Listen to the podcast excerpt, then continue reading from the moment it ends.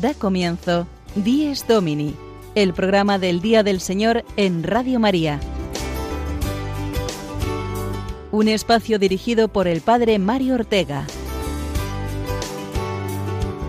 Un tiempo para compartir la alegría del discípulo de Cristo que celebra la resurrección de su Señor.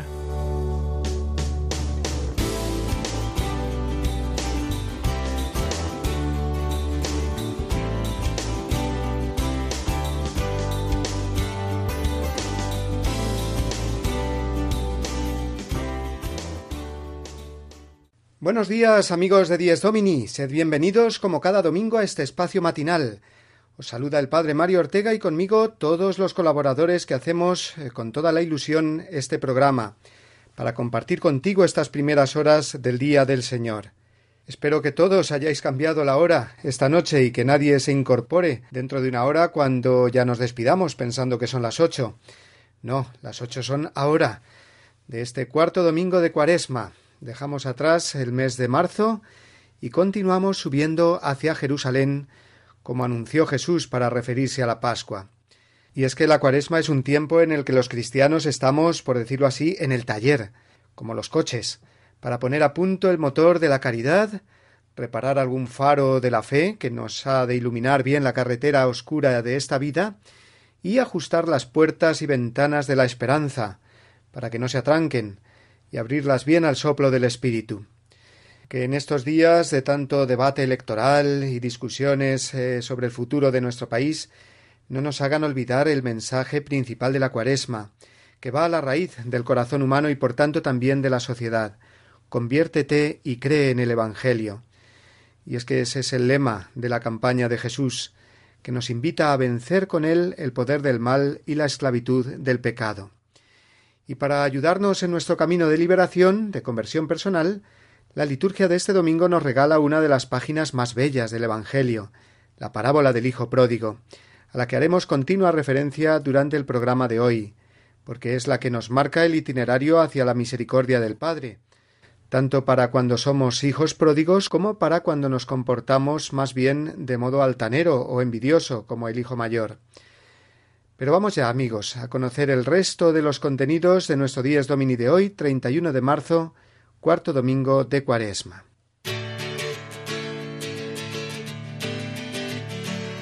Comenzaremos con la reflexión inicial, como hacemos todas las semanas, para después dar paso a la anécdota semanal del Padre Julio Rodrigo, desde su parroquia de Boadilla del Monte, en Madrid. Después ampliaremos nuestra mirada a la Iglesia en distintas partes del mundo con algunas noticias importantes que hemos conocido esta semana y que nos comentarán nuestros amigos de Verdad en Libertad, desde Argentina, Arturo Saiz, Andrea Morán y Jennifer Almendras. Luego tendremos la oportunidad de acercarnos hasta Fátima, porque esta semana se celebrará el centenario de la muerte de Francisco Marto, uno de los pastorcillos santos que vieron a la Virgen.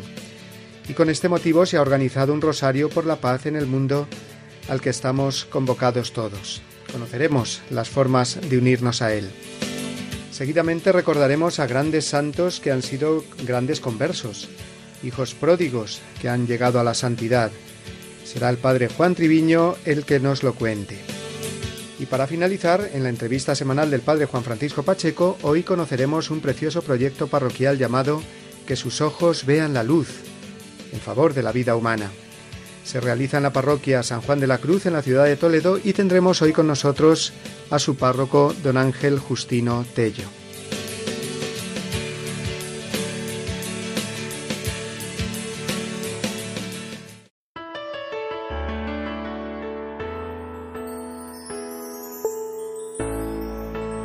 Un padre tenía dos hijos. Así comienza la parábola más famosa de Jesús es la que encontramos en el capítulo 15 de San Lucas y que escucharemos hoy en la misa. Dos hijos, el menor, el que se fue, y el mayor, el que no quería entrar. Con ellos, siempre con ellos, el Padre, que está tanto en casa velando por ellos, como saliendo afuera a buscarlos para traerlos de nuevo a ella. La parábola del Hijo Pródigo es una fuente inagotable de gracias, de conversión para todos, porque todos nos vemos reflejados en alguno de estos dos hermanos, a veces en los dos al mismo tiempo. Es una historia que uno no se cansa nunca de oírla, porque siempre descubre en ella un detalle nuevo. Es un espejo perfecto para el hombre de cualquier época y lugar. Es la historia del hombre herido por el pecado, por su libertad mal entendida. El hijo menor es el que se olvida de Dios y de los demás. El mayor es el que se enfada con él y con el mundo que le rodea. Y es que estas son las dos grandes tentaciones que siempre nos acechan. Vivir sin Dios o vivir contra Él. Dos caminos que nos impiden reconocernos como hijos suyos y nos conducen tarde o temprano a la más triste soledad. La parábola es un canto a la bondad infinita de Dios, que no es un Dios encerrado en su casa, en su cielo, sino que sale a esperar al hijo menor que se ha ido de casa y a buscar luego al mayor que no quiere entrar. En el hijo pródigo de la parábola cada uno de nosotros ve reflejado lo que bien conocemos por experiencia, que un pecado lleva a otro, que olvidándonos de Dios uno va encerrándose más en sí mismo, y el mundo que parecía tan ancho también lo encierra cada vez más. En el hijo mayor vemos cómo la envidia y la soberbia que sentimos hacia el prójimo nos aleja también de Dios, de su bondad. Este otro hijo no quiere tomar parte en la fiesta de casa porque está su hermano. Los hombres, rechazando a Dios, no nos reconocemos como hijos suyos, amados y herederos de la vida eterna. Y tampoco sentimos a los demás como hermanos. Sin Dios nos sentimos tremendamente solos en esta vida, como el hijo menor de la parábola, y nos rebelamos contra la bondad de un Dios que viene a mi encuentro. Y es que el mundo sin Dios no funciona, porque un hermano desconoce y desprecia al otro. Buscamos salvarnos solos, justificarnos solos, ser felices a nuestro modo. Y lo que verdaderamente anhela nuestro corazón es el encuentro con Dios infinito, Dios Padre. El ser humano herido por el pecado solamente puede ser curado por el abrazo de Dios, en el que se sienta amado y realmente perdonado y liberado.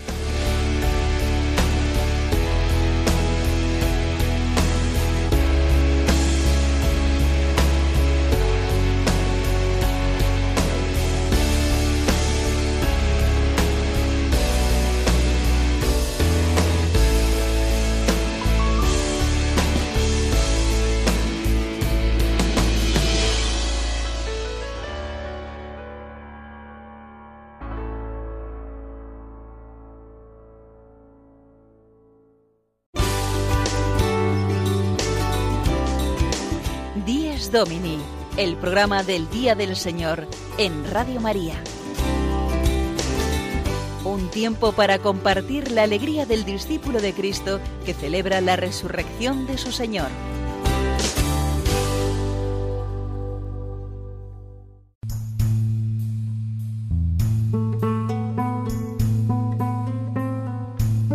Este es el día del Señor, este es el tiempo de la misericordia.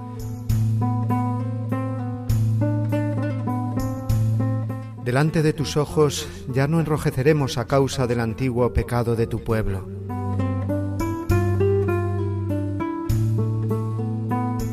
Arrancarás de cuajo el corazón soberbio y harás un pueblo humilde de corazón sincero.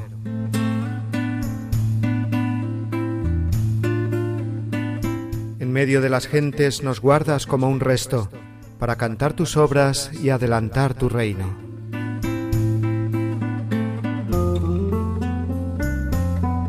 Seremos raza nueva para los cielos nuevos, sacerdotal estirpe según tu primogénito.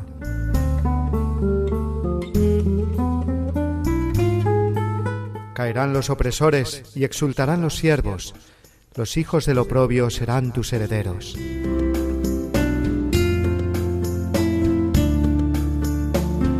Señalarás entonces el día del regreso para los que comían su pan en el destierro.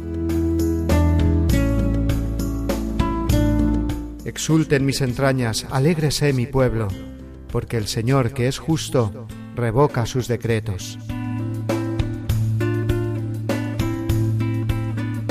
La salvación se anuncia donde acechó el infierno, porque el Señor habita en medio de su pueblo. Este es el día del Señor, este es el tiempo de la misericordia.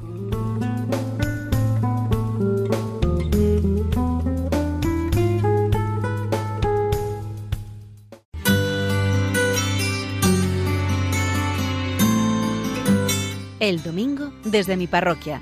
Una reflexión a cargo del Padre Julio Rodrigo.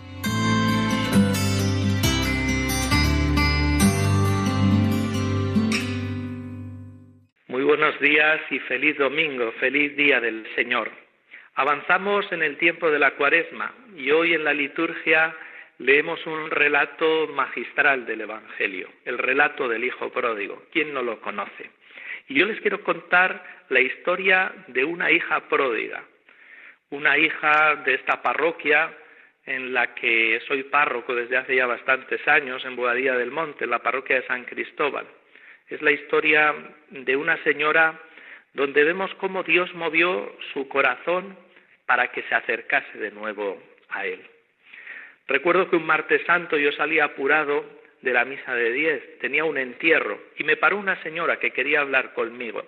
Le dije, mire, imposible, si quiere mañana, mañana que es miércoles santo, después de la misa tengo tiempo. En efecto, al día siguiente ya estaba en misa y después charlamos. Ella me contó que tenía 51 años que llevaba 31 años sin acercarse a la iglesia, que había abandonado la fe, había estudiado filosofía, era profesora y que en realidad ella había vivido durante la mayor parte de su vida como una atea convencida. Pero su marido había enfermado de cáncer, había fallecido y durante el periodo de la enfermedad, ya cuando empezaba a estar más grave, un hermano de esta señora les invitó a los dos a ir a Fátima ella pensó, ¿y qué vamos a hacer en Fátima si no tenemos fe? Ella no quería ir, pero el marido le hizo ilusión. Ella se tomó la mm, visita a Fátima como si se tratase de una visita turística, pero aún así en el santuario me confió que había pedido a la Virgen que su marido tuviese una buena muerte. El resultado de aquella visita a Fátima fue que el marido empezó a desear que su mujer le leyese el Evangelio y en la cabecera de la cama se lo leía. Y los últimos días antes de su muerte, el marido repetía casi con una voz inaudible el Padre Nuestro. No se lo sabía, pero la primera parte, Padre Nuestro que estás en los cielos, lo repetía constantemente. Tras su muerte, esta señora me dijo que había estado muy deprimida y que de hecho estuvo un tiempo de baja. Y un día, paseando por las calles de Boadilla, oyó las campanas de la iglesia. Me dijo, he vivido 20 años en esta población y no había visto nunca la iglesia, nunca había pasado. Por fuera sí, pero nunca había entrado. Pero el sonido de las campanas la invitó a entrar. Pasó era una capilla que tenemos, la de las Madres Carmelitas, vio un Cristo muy grande, la Virgen, la gente en misa, y lloró, dice, con un dolor profundísimo, con ese dolor donde se pone de manifiesto un deseo de cambio, de conversión. Y empezó a ir a misa a diario. Ella me decía que todo lo que yo comentaba en las homilías parecía que iba dirigido especialmente a ella. Llegó la cuaresma, ese tiempo de conversión en el que estamos inmersos y lo mismo. Ella pensaba, tengo que dar el paso, tengo que hablar con este sacerdote, tengo que acercarme más al Señor. Y dio un día ese paso cuando me pidió hablar conmigo. Yo después de escuchar a esta señora le dije, ¿quieres confesarte? Y en su interior se provocó como un gran revulsivo, porque en realidad lo que quería era la confesión, aunque no lo manifestaba y aunque no sabía cómo decirlo. Se confesó de esas confesiones bellísimas que recuerdo que son conversiones, auténticas conversiones, y el jueves santo volvió a comulgar después de muchísimos años. Vean, les leo lo que ella misma escribió después de toda esta experiencia. Ella dice, me siento inmensamente feliz porque todo tiene sentido. La vida, el sufrimiento, el dolor, la alegría, todo, todo se ha puesto en su sitio. Hacía muchos años que no sentía tanta paz interior. Jesucristo me cambió mi vida, hizo que diese un giro radical. Empecé a hacer oración, a rezar el rosario y no he dejado desde entonces de comulgar ni un solo día. Cristo es mi fuerza y se me da todo entero, generosamente, amorosamente. Dios es tan bueno es todo amor. Él me ha convertido, me ha buscado incesantemente, salió a mi encuentro y no se dio por vencido cuando a pesar de haber visto la verdad, yo me resistía por miedo a aceptarla. ¿Cómo pudo perdonar mis pecados, mi desprecio, mi militancia activa en mis clases contra Él, contra la Iglesia? Pudo porque su misericordia es infinita, porque quiere que todos se salven, porque no hay nada imposible para Dios. Su amor por cada uno de nosotros no tiene límites. Como ven, el relato del hijo pródigo es un relato muy actual. Muchos hijos, muchas hijas pródigas vuelven al Señor, reflexionan sobre su vida y vuelven al Señor. Nada más, que pasen un feliz domingo y nos vemos la semana que viene.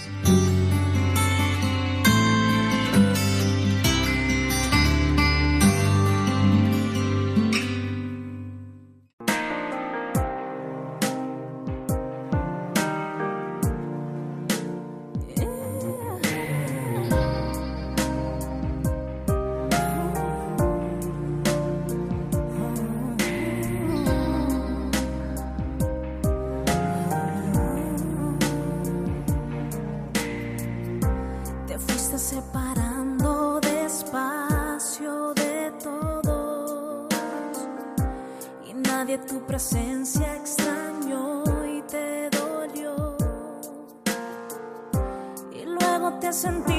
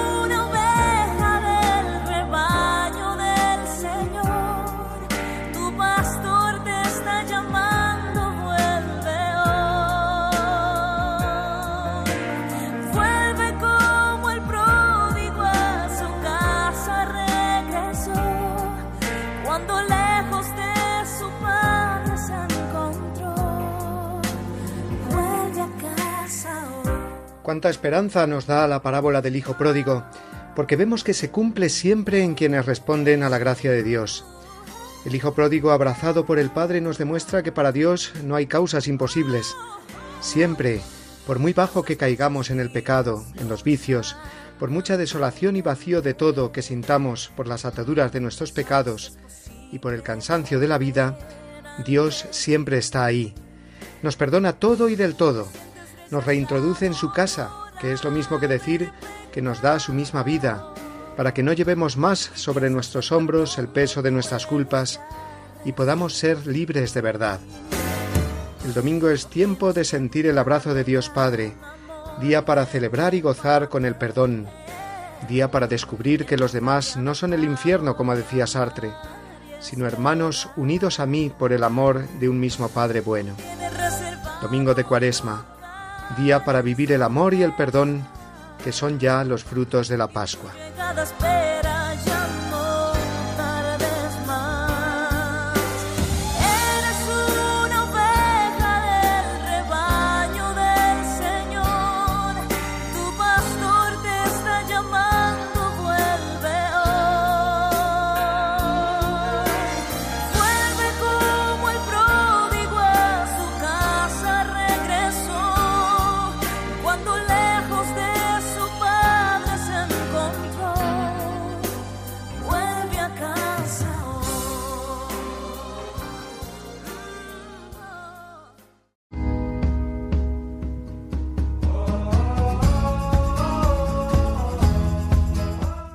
Iglesia en el Mundo, una ventana abierta a los cristianos de otros continentes gracias al equipo de verdad en libertad.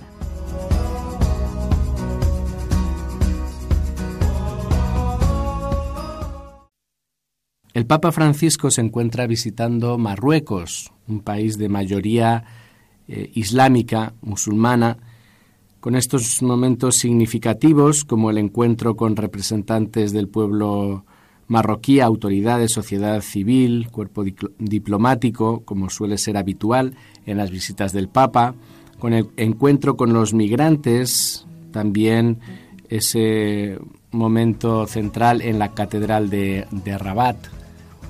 Días previos recibió el Papa Francisco una carta abierta de la que se hicieron eco los medios de comunicación social, carta abierta por parte de un grupo de cristianos que viven en Marruecos.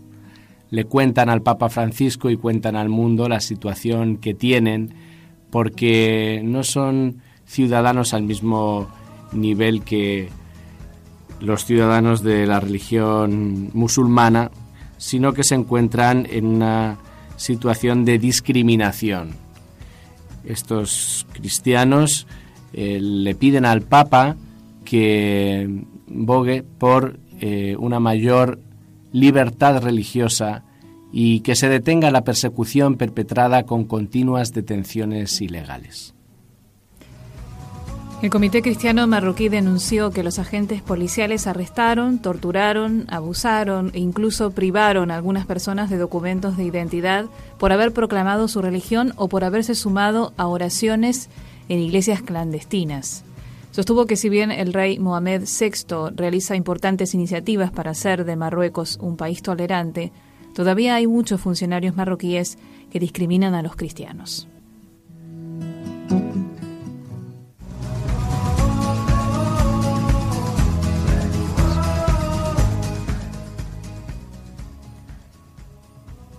Escalada de violencia contra los cristianos eh, en Francia, no contra sus personas, sino contra los lugares de oración, en sitios tan emblemáticos como la iglesia de Saint-Sulpice en París, una de las iglesias más eh, representativas, hermosas de la capital de Francia.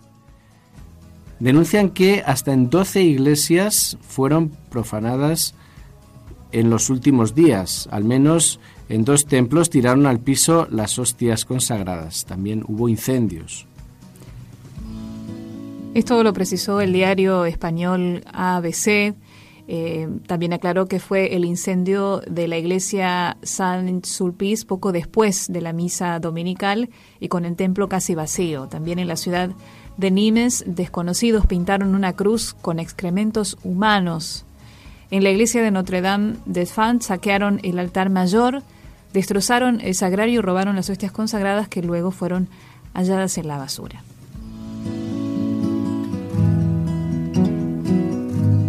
Día del Niño por Nacer en Argentina, el día de la Anunciación, y previamente se organizó el sábado anterior una multitudinaria marcha, como en muchos eh, lugares del mundo, eh, en Argentina tuvo una repercusión especial con dos millones y medio de participantes en más de 200 ciudades. Es un ambiente social marcado por un debate que se abrió eh, hace poco sobre el aborto, eh, del que todos tenemos noticia, y acá Argentina dio una lección al mundo entero con esa movilización que hizo a los políticos eh, ir para atrás en esta pretensión de eh, avanzar con el aborto en Argentina. Hay nuevas acometidas en el país. Parece que esto de escuchar al pueblo eh, se dice con la boca hablando de, de democracia, pero luego cuando tienen una medida, aunque sea contra la mayoría, les da igual, a quieren llegar adelante y por eso es la sensibilización de los argentinos acompañada, mm, y esta es la información que queríamos subrayar hoy en Iglesia en el Mundo, acompañada por los arzobispos Stanovnik y Sánchez y también por el obispo Mestre, que estuvieron en las multitudinarias marchas en defensa de la vida humana. Fueron más de 2.500.000 personas las que participaron en más de 200 ciudades de todo el país, el arzobispo de Corrientes, Andrés Stanovnik, el arzobispo de Tucumán, Carlos Sánchez, y el obispo de Mar del Plata, Gabriel Mestre, participaron también de estas multitudinarias marchas por la vida en sus ciudades respectivas. Dios quiera que los que tienen la responsabilidad del bien común den respuestas eficaces a este verdadero clamor del pueblo, en este caso correntino, afirmó eh, Monseñor Stanovnik. El obispo de Mar del Plata, Gabriel Mestre, pidió a Dios que de manera pacífica, pero bien clara en nuestra ciudad y en nuestra patria, cuidemos y defendamos las dos vidas.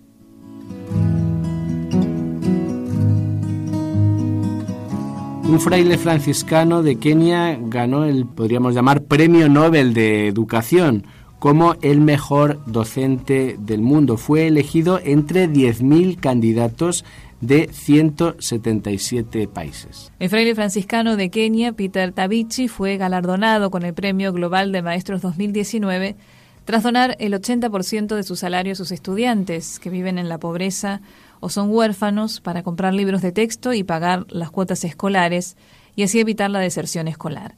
La ciencia es la clave para el futuro de estos niños, afirmó durante la entrega del premio, nada más y nada menos que un millón de dólares recibidos en la ciudad de Dubái.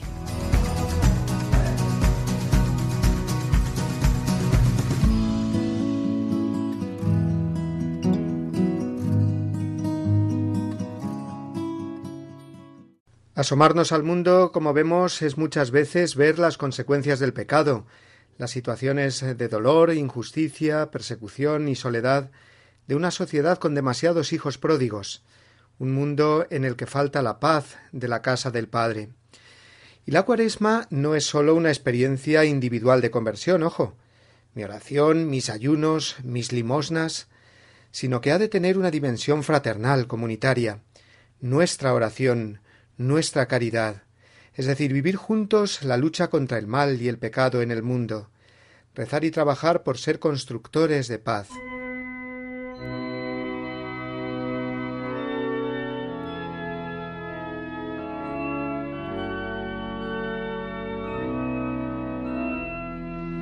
Pues para ello tenemos una oportunidad preciosa esta semana, rezar juntos y al mismo tiempo, atención, a nivel mundial, unidos con los hermanos de muchos países del mundo. Será el próximo jueves, día 4, en un rosario por la paz dirigido ni más ni menos que desde Fátima. ¿El motivo? Pues eh, que es el día en que se cumplen 100 años de la muerte, de la entrada en el cielo, de Francisco Marto, uno de los tres niños videntes, de los tres pastorcillos de la Virgen de Fátima, junto con su hermana pequeña, Jacinta, y su prima mayor que él, Lucía.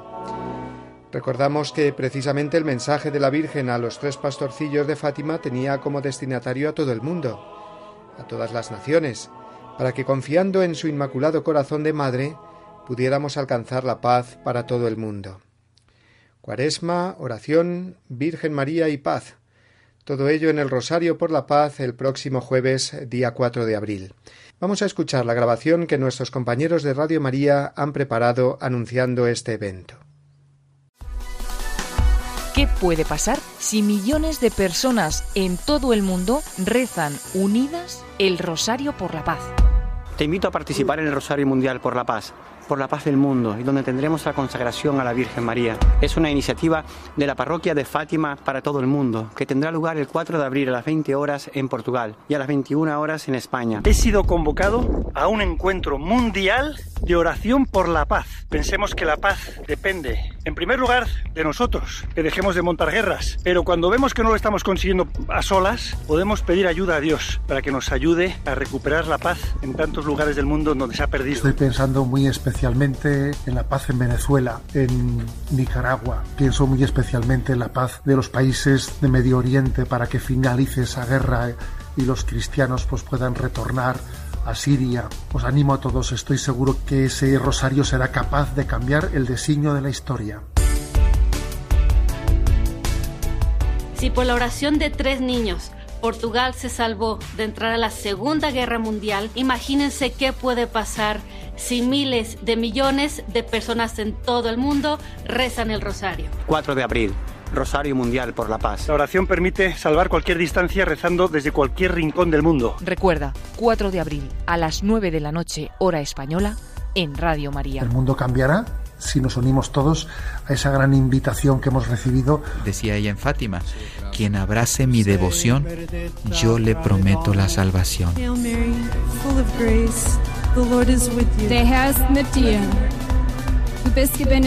Bendita tú eres entre todas las mujeres y bendito es el fruto de tu vientre Jesús. Pues nada, ahí tenemos la cita, el día 4 de abril, el próximo jueves, a las 9 de la tarde noche. ¿Cómo podemos participar? Pues ya lo hemos oído, uniéndonos aquí en Radio María en directo a esa eh, celebración del rezo del rosario y también promoviéndolo en nuestro ambiente, en nuestra familia, reuniendo a grupos de personas en tu casa o en tu parroquia, animando y apoyando a tu párroco para que se realice en tu parroquia. El caso es que este jueves 4 de abril, conmemoración del eh, centenario de la muerte de San Francisco Marto, todos nos unamos en oración ferviente, oración cuaresmal, oración por la paz, oración de esperanza, oración unidos a la Virgen María por la paz en todo el mundo.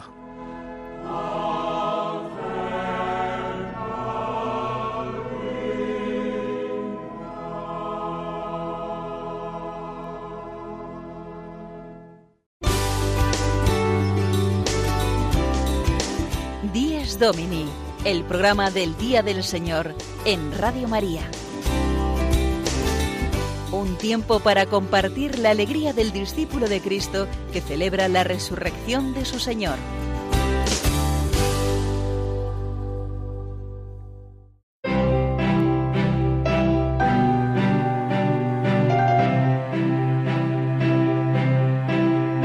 Historias con historia.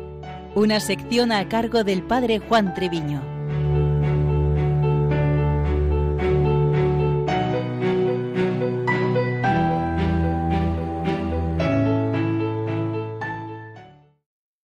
Este domingo de Cuaresma sale a nuestro encuentro la tradicionalmente llamada parábola del Hijo Pródigo.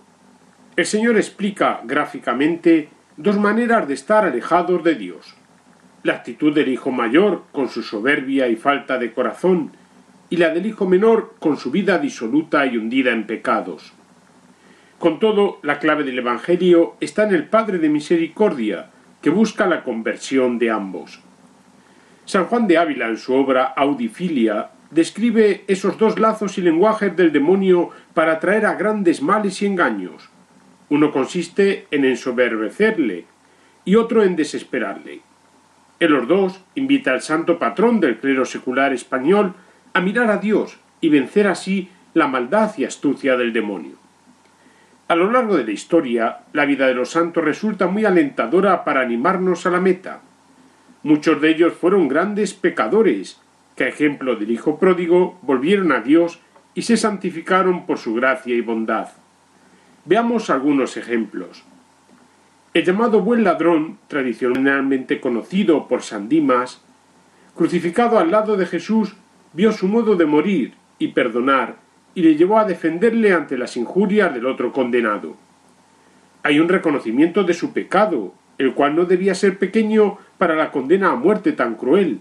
Nosotros sufrimos justamente. Y la petición de perdón. Acuérdate de mí cuando llegues a tu reino. Esa petición alcanza la primera canonización. Hoy estarás conmigo en el paraíso. La elección y conversión de San Pablo, algo que incluso ha quedado en la liturgia como fiesta a celebrar aquel fogoso fariseo que recibió la gracia extraordinaria de la conversión camino de Damasco. El perseguidor de Cristo y su Iglesia se transforma en vaso elegido para la evangelización de los gentiles. Él mismo en sus cartas, a su vez palabra de Dios, narra y describe su propia experiencia como testimonio para la posteridad. En San Agustín vemos un buscador de Dios que siguió un proceso intelectual y amoroso hasta su conversión y bautismo. En su obra Las Confesiones narra sus debilidades y pecados tanto más carnales, en un concubinato, o de errores doctrinales. contó con la ayuda tan importante de las lágrimas de su madre, Santa Mónica, y del ejemplo y aliento de buenos pastores como San Ambrosio de Milán. Ya sabemos que fue obispo y uno de los grandes santos padres de la Iglesia. Santa María Egipciaca, según tradición, ejercía de prostituta en la ciudad de Alejandría en el siglo IV. Heridísima en la carne, una peregrinación a Jerusalén alcanzó de ella el arrepentimiento y la reconciliación con la Iglesia. Pasó el resto de su vida como ermitaña en el desierto, luchando duramente contra las tentaciones hasta que Dios le dio la paz. Fue muy querida en la Edad Media como intercesora para alcanzar la pureza. Santa Teresa Benedicta de la Cruz, Edith Stein, judía, filósofa, que se consideraba atea, pero ante la lectura del libro de la vida de Santa Teresa de Jesús, exclamaría que ahí estaba la verdad, en la fe.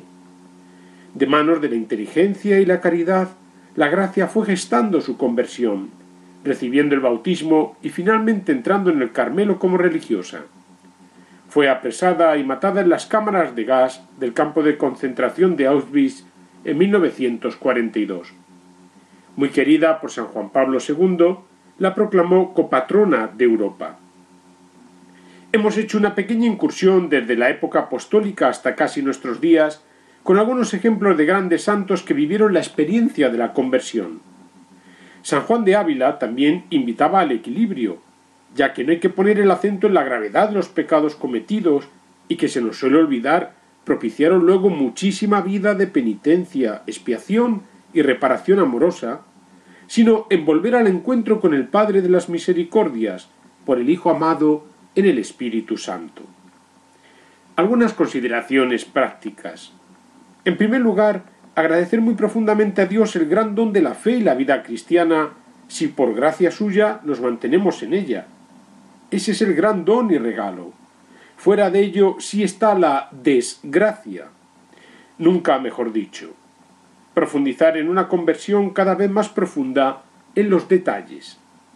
En segundo lugar, poner el centro de la evangelización en el encuentro personal con Jesucristo para animar a la conversión. Esta es la raíz de la santidad, y como diría San Ignacio, el principio y fundamento para el que el hombre ha sido creado. En tercer lugar, admirarnos y agradecer la acción de Dios en tantos testimonios de conversión. A su vez, eclesialmente, ayudar a que esas valiosas semillas de vida cuajen y den buen fruto en la casa del Padre. Finalmente, como insiste mucho el Papa Francisco, no tener miedo a la, a la, compasión, la ternura de Dios y la alegría de la fe. Si abunda el pecado, puede sobreabundar la gracia. Así nos preparamos en el tiempo cuaresmal camino hacia la Pascua. Santo y feliz domingo, día del Señor, bajo su misericordia.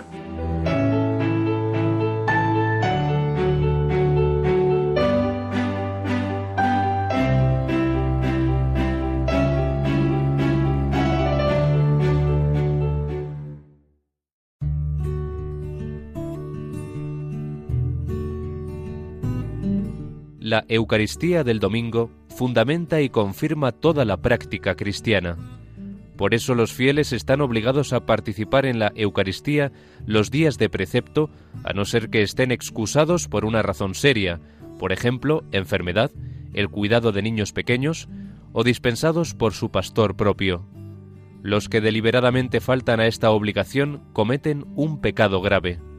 Catecismo de la Iglesia Católica, número 2181.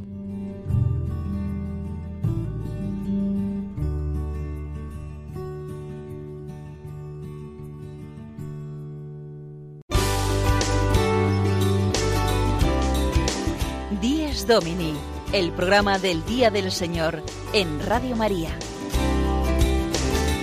Un tiempo para compartir la alegría del discípulo de Cristo que celebra la resurrección de su Señor.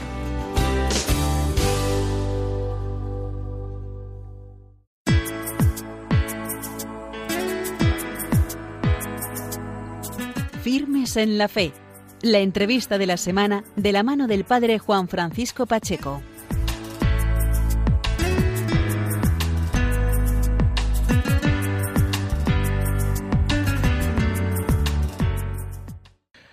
Buenos días amigos de Radio María, bienvenidos un domingo más a la entrevista de la semana.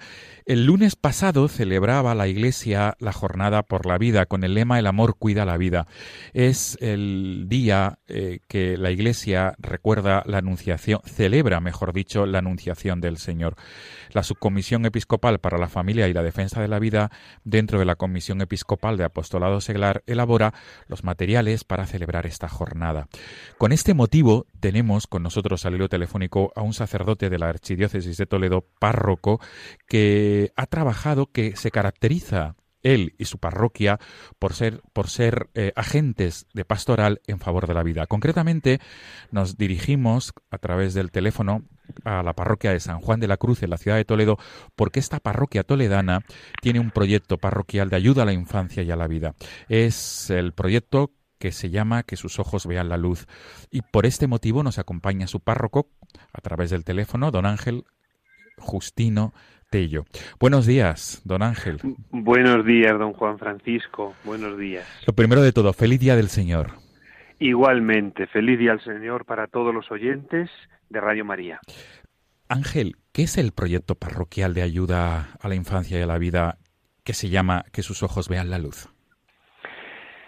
Pues si tuviéramos que resumirlo en pocas palabras, es la traducción concreta de un deseo, de un deseo de un grupo numeroso de la, de la parroquia para dar apoyo eh, a personas, a mujeres que se encuentran en situaciones de dificultad y para, para defender la vida, fundamentalmente.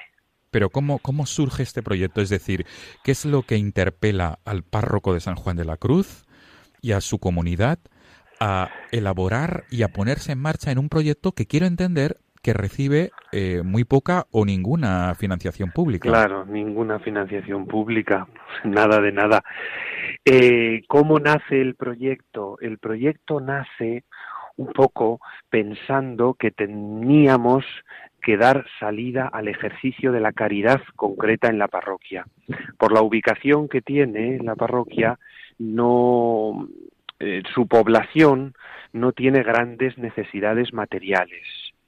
Entonces mm, veíamos que había una necesidad imperiosa de, de ser solidarios, de hacer caridad, de tender la mano. Entonces pensamos en los más vulnerables, que eran los niños que están por nacer y en sus madres. Y a partir de ahí, en marzo de 2015, empezó la, andadura del proyecto. Acabamos de hacer cuatro años. ¿Y cómo han sido los frutos de estos años? Es decir, a ti como párroco, ¿qué es lo que más, qué es lo que más te satisface de este proyecto? O sea, ver cómo encontramos a las mamás hundidas, sin rumbo, sin nadie que les dé ningún apoyo y poder ver no solo los ojos de los bebés cuando nacen, sino también la alegría y la esperanza en los ojos de sus madres, para nosotros es una gran satisfacción, porque es lo que hemos pretendido desde el principio. Y es especial. Eso quizá es lo, lo más satisfactorio del proyecto. Cuéntanos un poco cómo es el proyecto, dónde está ubicado y cómo se lleva a cabo. Pues mira, la parroquia está en un barrio en Toledo que se llama Buenavista y en el mismo barrio la, la parroquia ha alquilado una vivienda y que está pues a unos metros de la parroquia y es ahí donde donde llegan las madres y donde empiezan a empiezan a vivir y bueno pues esa casa ya ha acogido a más de diez mamás en estos años. Es una casa que tiene tres habitaciones, está bastante bien, en un sexto piso y, y, tenemos muchísima ilusión por seguir adelante con el proyecto. A mí me parece increíble cada día que pasa, porque no es que tú atiendas a una persona una vez a la semana o una vez al mes o una vez cada 15 días, sino que son 24 horas del día, 365 días al año. ¿no? y es un ejercicio de caridad y de ayuda permanente. ¿Quién colabora con el párroco contigo en este proyecto? Hay un, fundamentalmente hay un equipo, un equipo responsable que está formado por dos madrinas eh, otra mujer que la llamamos un poco educadora, otra figura también que es también formadora desde el punto de vista del crecimiento en virtudes, del crecimiento espiritual de las de las mamás. Y luego hay otra figura, otra persona que la llamamos la provisora, porque es la que ve un poco cómo están de necesidades las mamás y los bebés en las casas, en la casa y así va ella pues proveyendo las necesidades que tienen. Ángel, ¿cuántos, ¿cuántos niños han nacido en estos años? Pues han nacido, si no recuerdo mal, nueve niños. Nueve vidas. Porque hemos tenido nueve vidas, porque una madre, que fue uno de los, de los grandes sufrimientos que he tenido, mm, tenía problemas con el, en el líquido amniótico y tal, y tuvo un aborto natural, y era una persona con muchísimos problemas ya añadidos, entonces sufrimos muchísimo y, pero sí, hemos podido ver pues los ojos de nueve bebés que hayan vivido en la casa, ¿eh? Y otros que hemos atendido desde fuera, mamás que han sido atendidas por el proyecto y siguen siéndolo, siguen estando atendidas, pero no han llegado a vivir en la casa porque tenían un poquito más, tenían más medios, ¿no? Para poder vivir. Sí. ¿Cuál es tu mensaje como, como, como sacerdote, como párroco que trabaja y trabaja además de una manera en conciencia para apoyar la vida? ¿Cuál es tu mensaje para los oyentes de Radio María, para todos aquellos que nos estén escuchando ahora o posteriormente a través del podcast? Pues mira, simplemente creo que en la medida de nuestras posibilidades, cada cristiano tiene que poner un granito de arena en la defensa de la vida. En la defensa de la vida desde el punto de vista de la vulnerabilidad, es decir, de las personas más vulnerables, las personas que menos cuentan, para las cuales no se hace mm, políticas, eh, para las cuales se legisla pero en contra, y creo que la Iglesia tiene que estar al pie del cañón, cada uno dentro de nuestras posibilidades. Nuestro proyecto es pequeño, eh, pues acomodado a, las posibilidades que tiene una parroquia.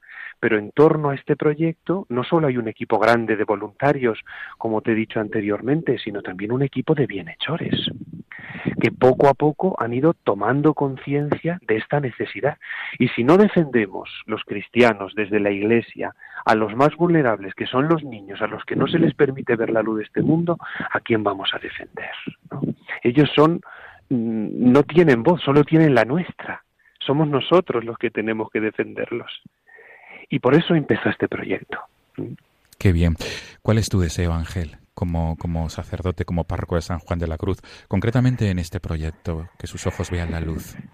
Pues darle mucha gloria a Dios, fundamentalmente, porque lo que hacemos no es por filantropía, no es para sentirnos bien con nosotros mismos, viendo eh, pues lo bueno que está eh, surgiendo y se está haciendo a través de este proyecto de que sus ojos vean la luz, sino darle gloria a Dios, porque Él es el Dios de la vida.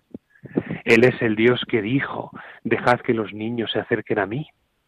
Entonces lo único que pretendemos es darle a Él la gloria que Él solo merece en sus criaturas, especialmente en las más pequeñas. Y mi deseo también es pues que otras parroquias se unan también en la medida de sus posibilidades y que aúnen fuerzas para poder salir al encuentro de estas personas y ofrecerles una solución, porque no basta solo decir no al aborto, sino que decimos sí a la vida en concreto, tendiendo una mano, dando una ayuda, porque es así eh, el, ejercicio de la, de la solidaridad y de la caridad cristiana. Qué bueno. Ángel, el lema de este año de la Jornada por la Vida es el amor cuida la vida. ¿Lo estás comprobando en tu parroquia? El amor con mayúscula. Sí, por supuesto, porque si pienso en cada uno de los voluntarios y de los bienhechores, me emociono porque sé que ellos lo hacen por amor al Señor. Es lo único que les mueve. Y el hecho de ver cómo las mamás llegan y conviven con nosotros, porque no es simplemente que ellas pasan a vivir al piso y basta, sino que hay un seguimiento, hay un acompañamiento, es decir, hay una traducción en gestos concretos de amor que a ellas les permite recuperar la sonrisa, recuperar la alegría. Te podría contar casos de personas que han estado a punto de abortar porque no veían otra salida y en cuanto les hemos ofrecido el piso y la parroquia como familia, como familia, se han venido arriba y adelante y vienen a la parroquia, colaboran, están con nosotros, las sentimos eh, como miembros de nuestra parroquia, a ellas y a sus bebés. Y cuando llegan los bautizos no te digo nada. O sea, la gran felicidad que se genera, todos los fieles eh, de la parroquia van a saludar, a coger al bebé, a, verlo, a darle un beso. Porque es verdad que, que no es simplemente una atención eh, burocrática, ¿no? Sino como un ambiente de fraternidad y familia que se genera en torno a las mamás y a sus bebés muy bonito. Pues qué bien, Ángel. Justino Tello, párroco de San Juan de la Cruz, en la Archidiócesis de Toledo, en la ciudad de Toledo, y pionero de este proyecto que se llama Que sus ojos vean la luz, que es un proyecto en favor de la vida. Gracias por atendernos en este domingo de Cuaresma y sobre todo en este contexto de la jornada por la vida. Ángel, feliz día del Señor y sobre todo todo lo mejor para este proyecto. Que el Señor os bendiga. Gracias. Muchísimas gracias, Juan. Que Dios bendiga a esta radio de la Virgen y a todos los que colaboráis con ella. Un abrazo. Feliz día del Señor, Ángel. Hasta pronto. Feliz día del Señor. Adiós. Amigos de Radio María, nos volvemos a encontrar el próximo domingo si Dios quiere. Hasta entonces, feliz día del Señor.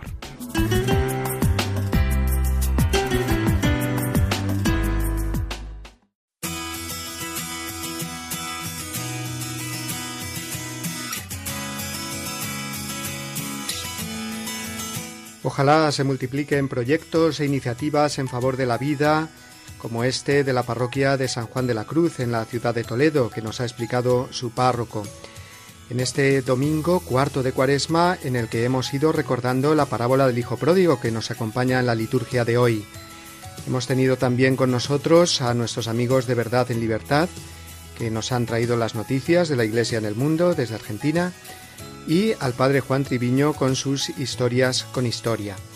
Recordar también que en esta semana eh, tendrá lugar ese evento del Rosario por la Paz desde Fátima el 4 de abril, el próximo jueves, y que podréis seguir desde estas ondas de Radio María, unidos en esta oración cuaresmal, en esta oración por la paz, en esta oración con María. Vamos a irnos despidiendo ya, queridos amigos, emplazándoos hasta el domingo que viene y enviándolos desde aquí una bendición enorme y un abrazo muy grande de parte de todos los que hacemos este programa del Día del Señor. Que paséis una feliz semana y hasta el domingo que viene, si Dios quiere.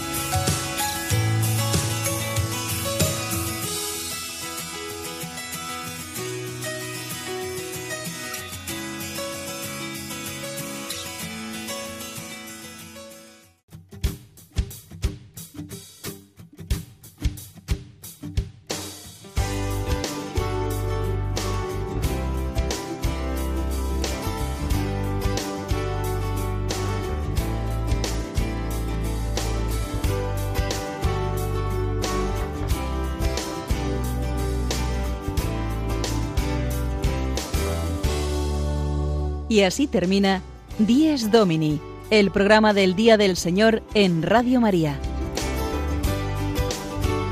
Un espacio dirigido por el Padre Mario Ortega. Un tiempo para compartir la alegría del discípulo de Cristo que celebra la resurrección de su Señor.